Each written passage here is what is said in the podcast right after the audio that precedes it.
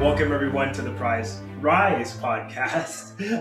I'm Kwesi Millington. I'm here with my guest today, Trina Realkoff, and she is a certified resiliency trainer. She's going to update me with her full title as we get going here. Uh, she has experience in trauma informed practice and promoting strategies and optimizing resiliency.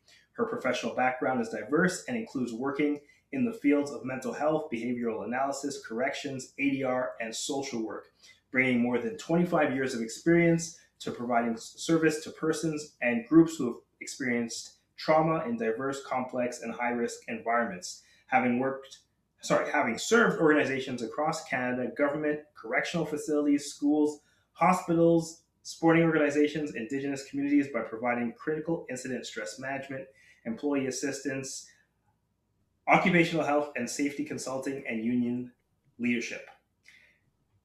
I hope I covered everything. Give me your full title, and um, I'm just going to say that we met on LinkedIn. We connected on the subject of resiliency. Your full title, and take me back as, into how this all got started for you.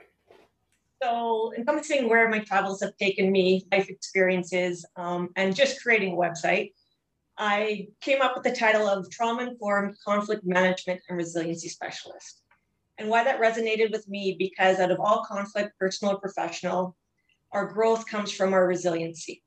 And my resiliency training and experience started in my early 20s when I was a behavioral consultant and um, school counselor working with out of mental health in um, northern Alberta. And the community that I worked in encompassed a variety of persons, professions, cultures. So the environment encompassed a military environment, it encompassed farmers, um, small town, it encompassed many indigenous reserves and a lot of oil field and persons that worked on the rigs. Mm. So they were separated from their families. So that's kind of where the environment started. Um, I took my certified resiliency training from Nan Henderson, who is and was the guru um, down in Florida, California. And kind of where the resiliency started was working with the high risk, high need youth and families in the community. Those that had developmental disabilities, learning disabilities, um, single parents, high risk parents in foster homes. They were, they were, you know, sometimes the stigma of a label of behavioral issues with a child youth. So that's who I worked with. And when I took the resiliency training, it was in the lens that at the end of the day, we all have strengths. We have innate strengths. And that's where my passion of resiliency and every kind of career hat and personal journey I've been on is that we have innate resiliencies. And that's what my certification taught me. We have 16 innate resiliency traits, personal protective factors, and then there's 12 environmental factors. And if as an adult, you can't name and identify your own personal resiliency traits, how do you pull them out when you really need them? When that next adversity, conflict, trauma happens, right? Because you have them in you. Since childhood, you have these powerful innate tools and traits in you. But if you can't name them, how do you grow from it? And then just recently, it was just thought of, you know, how COVID has impacted our kids, the youth, the young kids, babies that are just being born because of the isolation we're experiencing. The importance of helping parents, friends, family, everybody as a community identify your strengths because as I look at COVID and how it's impacted us in resiliency, COVID has changed the way we all live in the world. So it's kind of like a death and we have to grieve it. But now's our chance with our innate resiliency traits to create our own leadership legacy in our personal life and our professional life. So resiliency traits can be implemented in your personal world. They can be implemented and used in your professional development and growth. And then they can also use those same skills and traits in an operational resiliency capacity for larger firms, businesses in their um, strategic planning. And I can't think of, like you said, a better time for us to need these traits. And what's interesting is that you mentioned protective factors, things that we can do. And a lot of people talk about that, myself included. And most of us that train in resiliency know, uh, know if we study that we do have innate characteristics that make us resilient. But I've never heard anyone say we have 16 factors. So I find that very interesting. And without getting into all of them, can you just mention a few of them, a few of those innate factors that we that I guess some of us have or all of us have? Well, And we sorry, don't have, we don't have them all. We don't have them all, right? Okay. It's identifying what you do have, Okay. but you can learn new ones. So some of them I'll, do you mind if I share a story of, that still resonates with me in regards to resiliency and growth? That's why I'm have you on here. Uh, so it was one of the first um, young gentlemen I worked with. He was in grade five or six, I believe. And he uh, lived on the reserve, single parent. His mom was dating somebody um, that lived on the reserve as well. And he was one of the students that was referred to me. And here was a student who he always came to school on time. That was a guarantee. He sometimes acted out. There were sometimes issues with, you know, um, behaviors, aggression, attention, um, taking off from school, truancy. But this was a youth who always came to school. And as I got to know him, he also taught me about, excuse me, as I plug in my battery, for some reason it's not charging. no problem. Um, plugged it in the wrong one. Okay, we don't want to run out of our battery. Yeah, no, no, not a problem. Okay, so we're back. So in, in learning about this youth and his family life, what it looked like on the weekends was that he would hide under his bed with a knife for self-protection. He would crawl, you know, throughout the house when everybody was passed out and take out people's knives that were stuck in their boots, you know, try and remove anything that might be a weapon because there was always fights in the house, tons of parties. It wasn't a safe environment for him. Mhm. And as I was working with him, we were also working about getting him to a safe place to go live with his sister who was in BC. And at the present time, we were in Alberta. So working with this youth, having that negative environment, part of resiliency is creating that community of support. And when I looked at working with them, he taught me how to make bannock. He taught me no matter how hard it might have been that weekend or that night, he still had the innate ability to come to school on time. Could be sleep deprived, he could be hungry. I had taken him out for many lunches. And but he still showed up in school. So when we're looking at a couple of his resiliency traits based on the environment he lived in, but how he was able to come to school, how he started to open up with me. He taught me how to make bannock. He told great jokes and stories. He was using some life skills. One of your own personal resiliency traits we can identify is a life skill. So, what does that mean? Impulse control, assertiveness. He had some good decision making because he innately knew school was a safe place for him. School was a place where he had supports. School was a place where he could grow.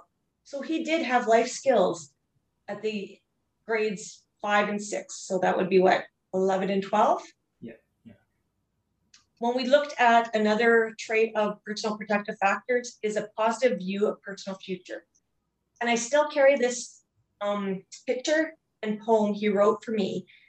It was a picture of an eagle and a wolf because he knew I loved wolves. And underneath it, he had a quote that said, Whenever life gets hard, just keep on smiling because it'll get you through it. Hmm. And where that resonates is, and having a background in mental health, is that when you do put on that fake smile, despite the grief, the trauma, something, if you put on that fake smile, our bodies actually produce endomorphins and you start getting that happy feeling. Okay.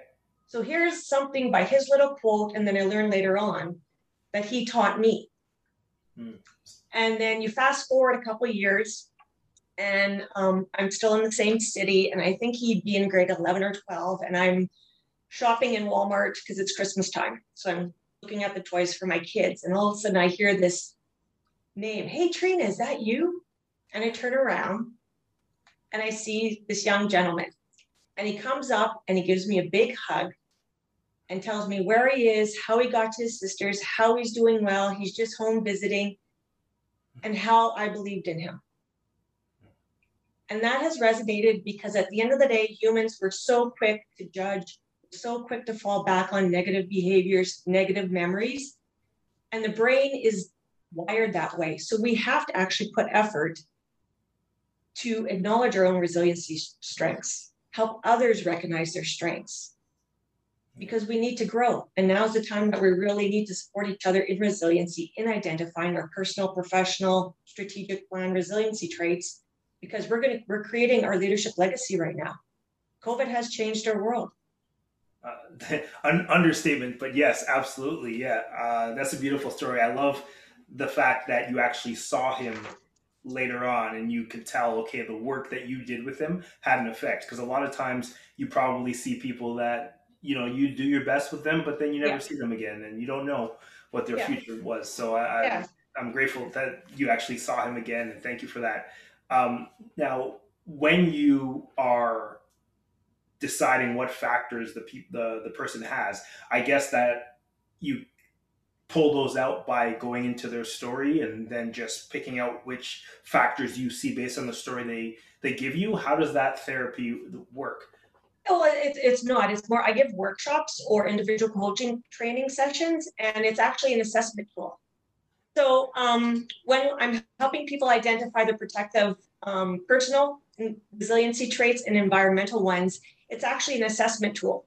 It was an assessment tool that I learned through my resiliency certification. So I help people guide them through their storytelling, past memories, and experiences to help them identify the resiliency traits. Or when we're using the assessment tool, how to maybe build and strengthen ones that they're interested in and they didn't know they had. Mm. So, an example of that is one of the um, personal resiliency builders is creativity. I have no creativity. I can't even paint walls, right? That is, to me, that was always painful and just like you're asking me to do something that's just awful. And a friend of mine just a few years ago introduced me to one of those where you go paint and wine. And I'm like, oh, yeah, yeah, I did that once. It's fun. yeah, yeah. I've painted walls who friends find painting therapeutic and calming, and it makes me polar opposite. It does not do well for me. But when I went to this paint, oh, my aunt, that was who first took me in Mexico. And I'm like, okay, I'll just try it. I'm gonna, you know, step out of my comfort zone of what makes me feel uncomfortable and I know I suck at. And I'm just gonna go for it because who knows? I also live with the motto of no regrets, right? So, and the rocking chair test. When I'm 80 years old and I'm sitting in my rocking chair reflecting on life, am I going to have a regret of not taking this experience with my aunt in Mexico, not trying to hmm. do something creative, even though I really hate it, but I'm still going to do it. And I what did you call that? The rocking chair rule, or rocking chair test? Oh, rocking chair test. Yeah, like it's a rocking chair test. Yeah, it's, it's it's used sometimes to make life decisions, professional decisions, right? Because yeah, yeah, at like the it. end of the day, when you're thinking about do you want to have regrets in life, whether you're successful or you're not, you still moved forward in life, you still grew, you empowered and strengthened your resiliency traits in a different area, and you still learned something. Whether you fail or you succeed, you're still learning something, experiencing something new, creating a new memory, and then moving forward with that growth of whether it's a good growth or bad growth, you've still stepped out of that comfort zone to move forward. And that's what resiliency is. Absolutely. Absolutely.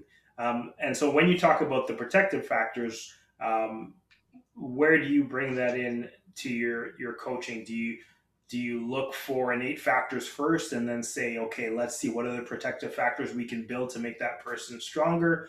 Um, how do you balance those two types of factors?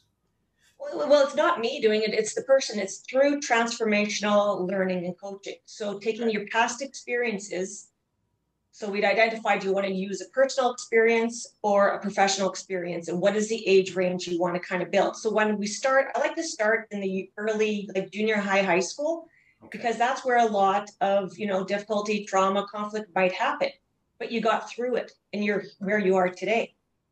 Right. So yeah. when you can recognize your early resiliency traits, you can then start to build and see how you naturally strengthen them to where you are today, which will then lead you where do you want to go.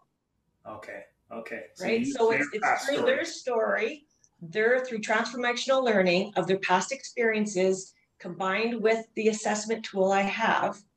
Mm. And the person is the one who identifies their own traits. Oh. What I love about this tool, because it's so versatile, you can use it professionally, you can use it personally. And um, I have an upcoming workshop for parents because this tool is something you can take and you can teach it to your kids. You can do it with your partner. You could share it with family members. You can take it to your work as a team builder. Mm. And so it has a lot of different uses. Yes. Uh, I, I want to ask you because you seem to help. You help a lot of people. A lot of people from you know youth to adults, parents, etc., corporate. Um, do you have a favorite type of client? no. Or some, or someone that you kind of gravitate to because of your own past or anything like that. My own past, when I when I look at wanting to help people, it's just an innate passion, heartfelt passion. Because one morning I woke up, and it was not. It was this summer, and I was thinking about resiliency and COVID, and we hadn't opened up yet here in Ontario, right? So my whole family's out west. My mom has gone through cancer. She got to ring the bell. I wasn't allowed to go help support her and my dad. I got a brother who's a COVID internal specialist in the state, so he's high risk. Sisters in the healthcare, high risk, right? And I'm stuck in Ontario. Okay. So I was kind of feeling helpless. So I, I woke up one morning and I was like, you know, what are my resiliency traits as of today? Because they change, right? Yeah. And so I started writing down, and I'm actually kind of creating a, a new kind of workshop. And it depending on who, again, the clientele is, but you can identify. My neighbor called it a grocery list. So when I started writing out all my personal conflict, personal traumas, experiences, and then I was writing out my professional conflicts, professional trauma experiences I've held and then you also have environmental ones that you've experienced and gotten through, right? So I started listing them out and I was like, holy, I've, I've actually, I've gone through a lot. I've gone through a lot, right? But I've also succeeded and grown. And that's why I know having worked in corrections, having worked with veterans, having worked with children, having worked with divorced parents, having worked with um, homeless, helping people identify their strengths is what empowers people to grow and move forward and bounce back from whatever they're experiencing. Mm-hmm. because they get to understand they are strong. Yeah. they are resilient. You have to believe you're resilient because you are. You just need to learn how to identify your own traits. And your your coaching and the person that you're with that helps bring that out. Uh, you mentioned something interesting. You mentioned that your factors have changed. Um, how what causes them to change and how do you know uh, okay these are not the factors that aren't working for me anymore and i need to move on? And i didn't understand yeah. that. Okay. curious. yeah. No it's it's the factors aren't working. It's your traits right? So yeah. you're depending on the circumstance your strengths will come out for what is needed. Okay. So so where my traits are when i looked at where i was today this summer with covid so i was like I've been in Ontario five years.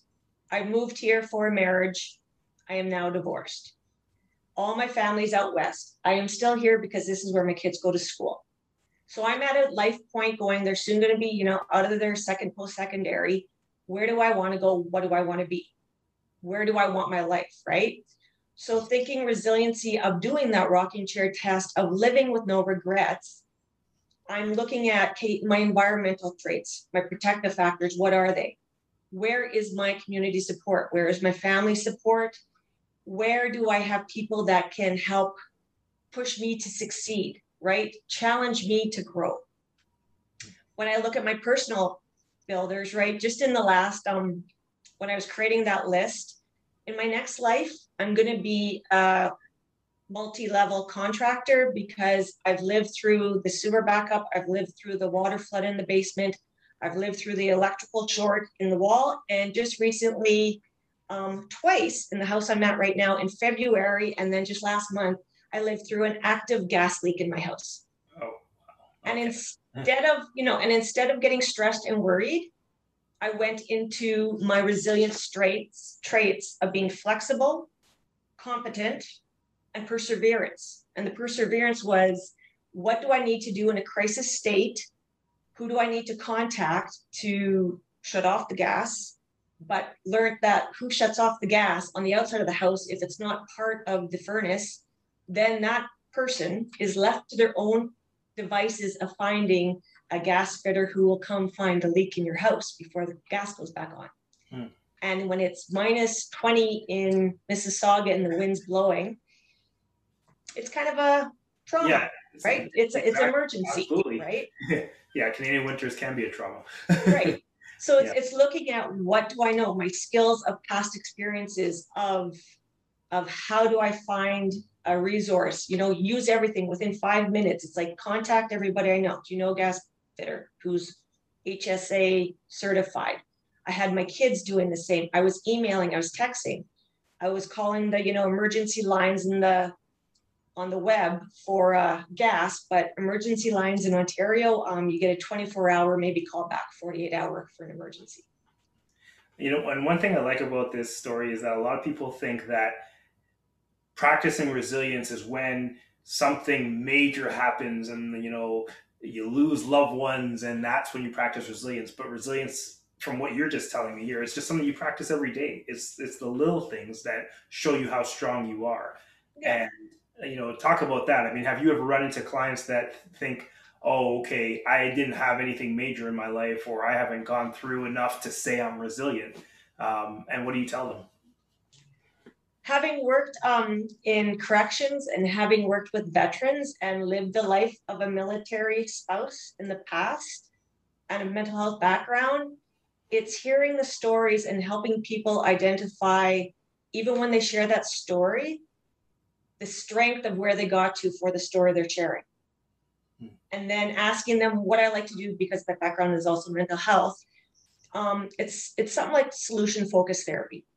So you have the conflict, you have the trauma, whatever arises, and you ask that person if you woke up tomorrow, everything was fixed, or everything was status quo and the way you wanted it. What does that look like to you? What does that feel like for you? What would others say are different? In the environment or in how you are acting because people have their own solutions yeah. so if you have your if you know your resiliency traits or pick the ones you want to grow and strengthen and then you ask yourself the rocking chair test and what does it look like to be successful or to get through this trauma to get through this conflict you've already you've already set your end goal so then it's working backwards to get to that end goal because it is possible. Um, and and you seem like uh, a strong person. I mean, you work and you coach in resilience. Um, what made you get back, get into this type of work? I mean, what was your upbringing like? Uh, as much as you want to share, anyways, that kind of led you down the uh, path uh, of wanting to help people be resilient. It's uh, yeah. Well, it all starts. Besides being a youth, was um, the little girl dream of wanting to be an RCMP. Okay. And so you get out of university, do a road trip to Calgary with a girlfriend after you graduate, apply for city and RCMP, City of Calgary and the RCMP. Halfway through the process, get in a major car accident um, that I was rear-ended, changed my life forever. I spent three years in physios, physio for my neck, physio for my jaw, physio for my back, had nerve frozen, had surgeries, got laid off from a job because I had to be in physio too much and too many appointments. So that kind of got me into corrections and then into um, victim assistance unit and then into doing some social work and community work. Fast forward, that's my life. Um, get married, have a couple kids. As I'm a stay at home mom for the first three years, I do another degree after degree. So I'm not just going mindless with kids, my thing. But I got to live on the ocean. Backyard was uh, the ocean in Victoria, so I was very grateful for that. Um, and being part of a military community and seeing the needs because it was during 9-11, which is coming up, and with Afghan Afghanistan and all the information in the news right now, it is impacting me because it puts me back to that spot and recognizing the need for members, active reservists, veterans, their families they need to pull out the resiliency traits to know where they are today mm-hmm. because there's a lot going on. So then I am I'm doing my after degree, and there was another posting coming up saying um, RCMP are hiring a big hiring spree, and at that time put forward. I think I'm 15 years older, so I'm I'm in my high 30s, and I'm like, I did the rocking chair test. If I don't go for it and try it, will I regret not trying this again? So I said, hey, I have nothing to lose. So went through the whole process. I got got on. I was two as I even share the story, I get goosebumps. So I'm going through a divorce. I get accepted. I'm two weeks away from going to depot. My parents are going to look after the kids. I'm running, and all of a sudden, I get this shooting pain at my shin that took three years to diagnose with three different specialists in three different provinces because nobody knew what was going on. So it wasn't meant to be. uh, and what did that end up be? What was that? It's called sport sport induced compartmental syndrome. So my muscle, when your muscle grows too big and the sheath around your muscle grows too tight, so it cuts off blood flow and it cuts off nerves. So I actually had to have a fasciotomy where they just kind of cut the sheath around your muscle and then you sit for six weeks for the scar tissue to heal oh. so it doesn't get out of your leg. Yeah. Okay. And that was, I guess, the end of the RCMP dream yes. at that point. right. But at least I knew I tried. Yeah. Yeah. And I, I didn't give up and I had the perseverance despite age, despite past injuries, that I had to do something for myself. And where resiliency comes when we look at it, it's going deep inside yourself and what do you need to do for yourself to feel successful, be successful, not have any regrets. Mm-hmm. And it sounds like you didn't. You went for it and you apply. It sounds like you have that rocking chair test in your mind all the time. Anytime oh, you're thinking of a, of a, decision. And I think that's one of the big things I'm definitely going to take away from this. many things, but that's definitely one of them. Just apply that when you're thinking, should I do this or should I not? Okay, when I'm on that rocking chair, what do I want to look back and say about my life? Yeah. What do you want your uh, memories to be? Will you have any regrets? Uh, exactly. Exactly. Um, I want to ask you. I know that you say when you are going through things, you pull out those traits. Uh, yeah. Uh, do you have a regular routine to stay mentally strong? A daily routine? Um, and what does that look like? Basic things that you do on an ongoing basis to yeah. to stay strong mentally workout workout is one right because you need to be healthy and stress relief comes from working out. Um, another one of an example of resiliency of a combination of basically spirituality but self motivation. I recently, well, not recently, maybe about a year ago, I had my um, vehicle broken into, and they took um, all my ID, badge, credit card, everything, right? And I was on my way to go to work, and I'm just like, okay, I'm panicking. I need to go to the police station to file a report and then go through the process. So I'm just, I'm living, right? I'm really angry, but stressed, and a lot else was going on in my life. And what I had learned was the power of gratitude. So, a practice I do before I go to sleep, I named five things I'm grateful for. And it's something, it could be something so simple. And as soon as I wake up in the morning, I name five things that I'm grateful.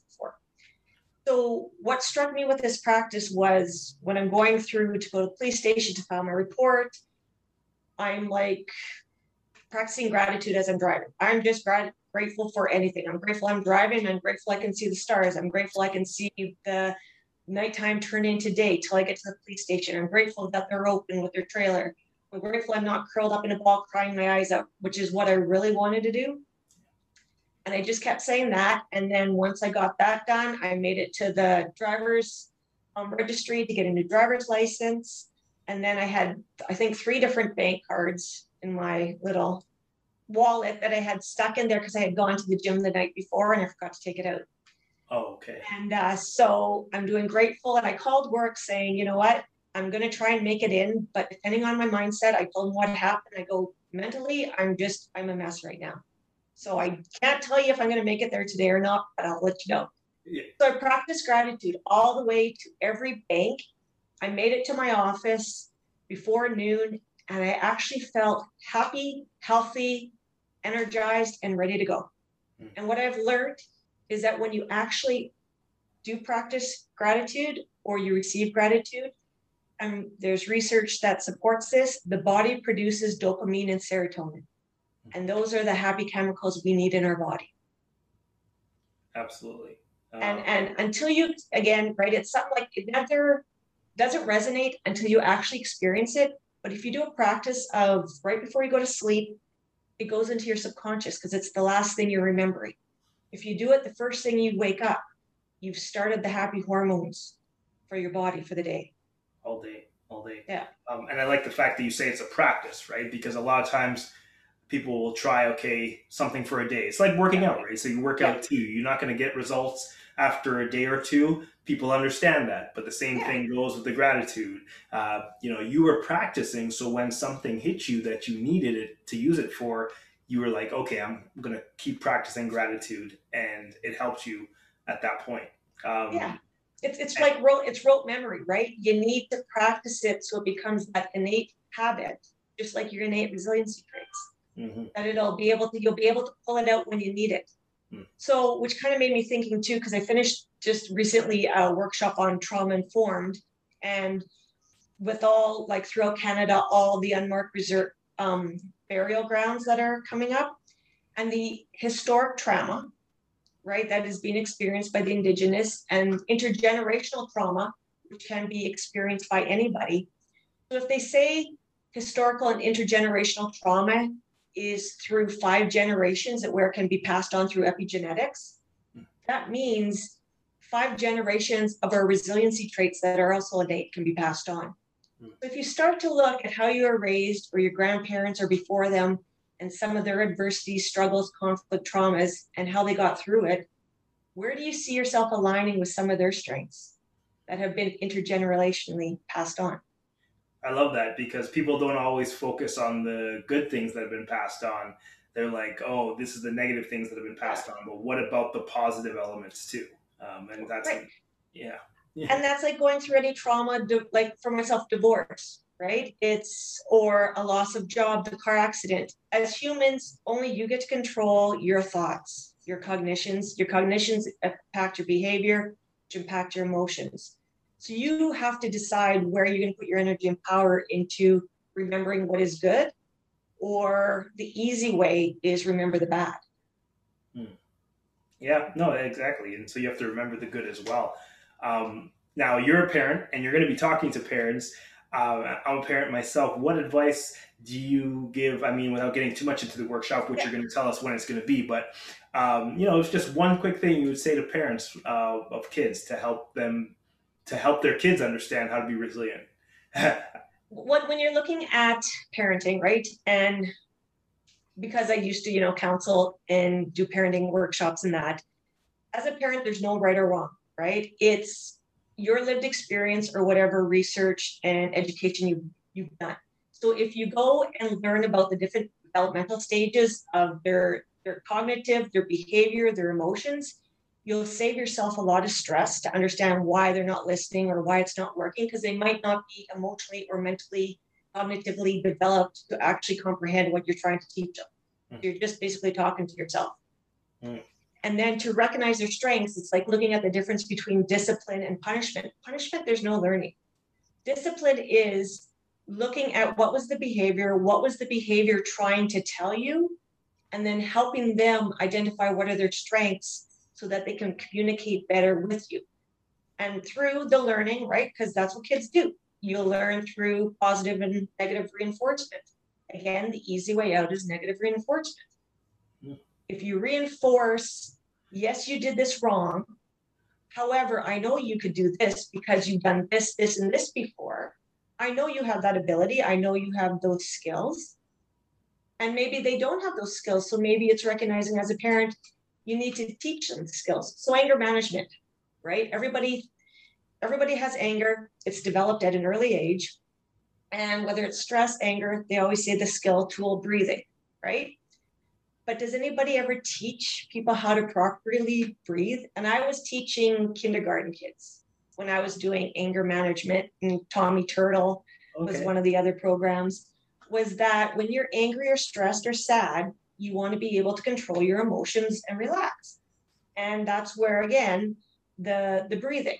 So the proper breathing, because when you're angry and upset, we all stop breathing, we don't recognize it.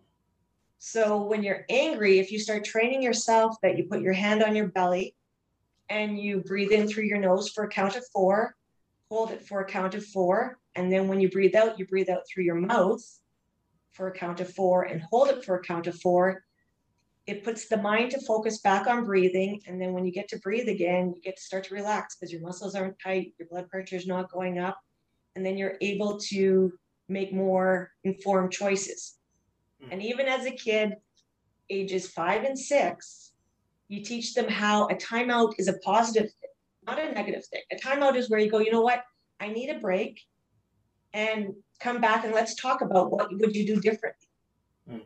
Right. And that's where as kids and as adults, we all have skills, but sometimes those skills we don't know how to pull them out in the performance in the environment, and that's a performance deficit. So even like though flipping the timeout rule, right? They'll make yeah. it positive. timeout is a positive because you want to teach a child that if they're getting overwhelmed or angry, they can say to you, Mom, Dad, I need a timeout. And that's you giving them the space to go do the breathing and relax, then come back. Because as an adult, I'm going to come back to this clip when my young one, he's only two right now, but uh, you know, when when he comes in and yeah. he's animated and gets a little older, this is going to be good good advice for sure. It, it works. It works because as adults, we need that ability to say, you know what, I need a timeout. Yeah. Yeah, right? exactly. And why wouldn't kids need it? It makes perfect sense. And breathing, and it sounds so simple, but we've forgotten how to breathe, and we get really tight. And. I know in fitness they teach you to breathe when you're, you know, lifting heavy weights. Yeah. But it's important for all areas as well. Um, yeah. And do you teach parent workshops ongoing? Uh, what's your model like for for teaching these workshops? Um, depends on the need. Yeah. like right now, the, the, workshop that I just like, it was last minute because I was thinking I have some friends that have uh, have younger kids like in elementary and high school, and we're out at a lake, and because of COVID and the isolation, we're on a boat, and they don't want to even go dock where there's other boats because they're feeling it's too close. You're on a boat, you're on a lake, but there's too many people. Hmm. And and then hearing my kids who are in university and my own personal experience of when the gym opened up. I'm like, okay, yay, the gym's opening up. I'm excited to go. And cognitively, I'm excited to go, but my stomach and my body are telling me, mm, no, right. It's like, wait a minute, there's anxiety, there's nervousness, there's fear hmm. because we've been closed down so much because of COVID. So that's where the idea of the workshop before school starts is to help parents identify their resilient traits and their resilient traits and strengths as a parent and then use that same tool to help their kids or help youth workers or anybody who's a caregiver kids prepare to go back to school and have confidence and be able to thrive not just survive and know that their feelings are okay and they're normal and they're common and they will get through this. Absolutely and, and it sounds soothing just listening to you and so i know that you have so much to share. Um, and at a time like this, I believe that people need the coaching, everything that you provide, uh, more than ever. And if someone wants to find you, someone wants to connect with you, someone wants to work with you, tell us where we can find you. Um, on LinkedIn, I guess you would put my name in, Treena Reilkoff. Okay. Spell your last name for me. Okay, yeah, spell it okay. For those. Treena is T R E E N A and the last name Reilkoff is R E I L K O F F. And I just created a, a web page. I had somebody create it for me because I tried many times and I finally resolved that IT is not my forte. um, so you can find me under um, www.tlr solutionsforconflict.ca. TLR Solutions for Conflict.ca. Yeah, and uh, it's uh, number four, right? So it's solutions with the number four and then conflict. Um, okay, .ca. And of course, they can find you on LinkedIn as well. Uh, yeah. Uh, well, I want to thank you for your time, the tools you share, the tools you continue to share, people like you that just are out there helping people build resilience or find the resilience that's within them. Um, and unlike most of the other guests I've had, you actually talk a lot about the innate resilience that's within us and, and uh, helping people bring that out. So I'm grateful to you. Thank you for being on the podcast today. Thank you for having me. Stay safe.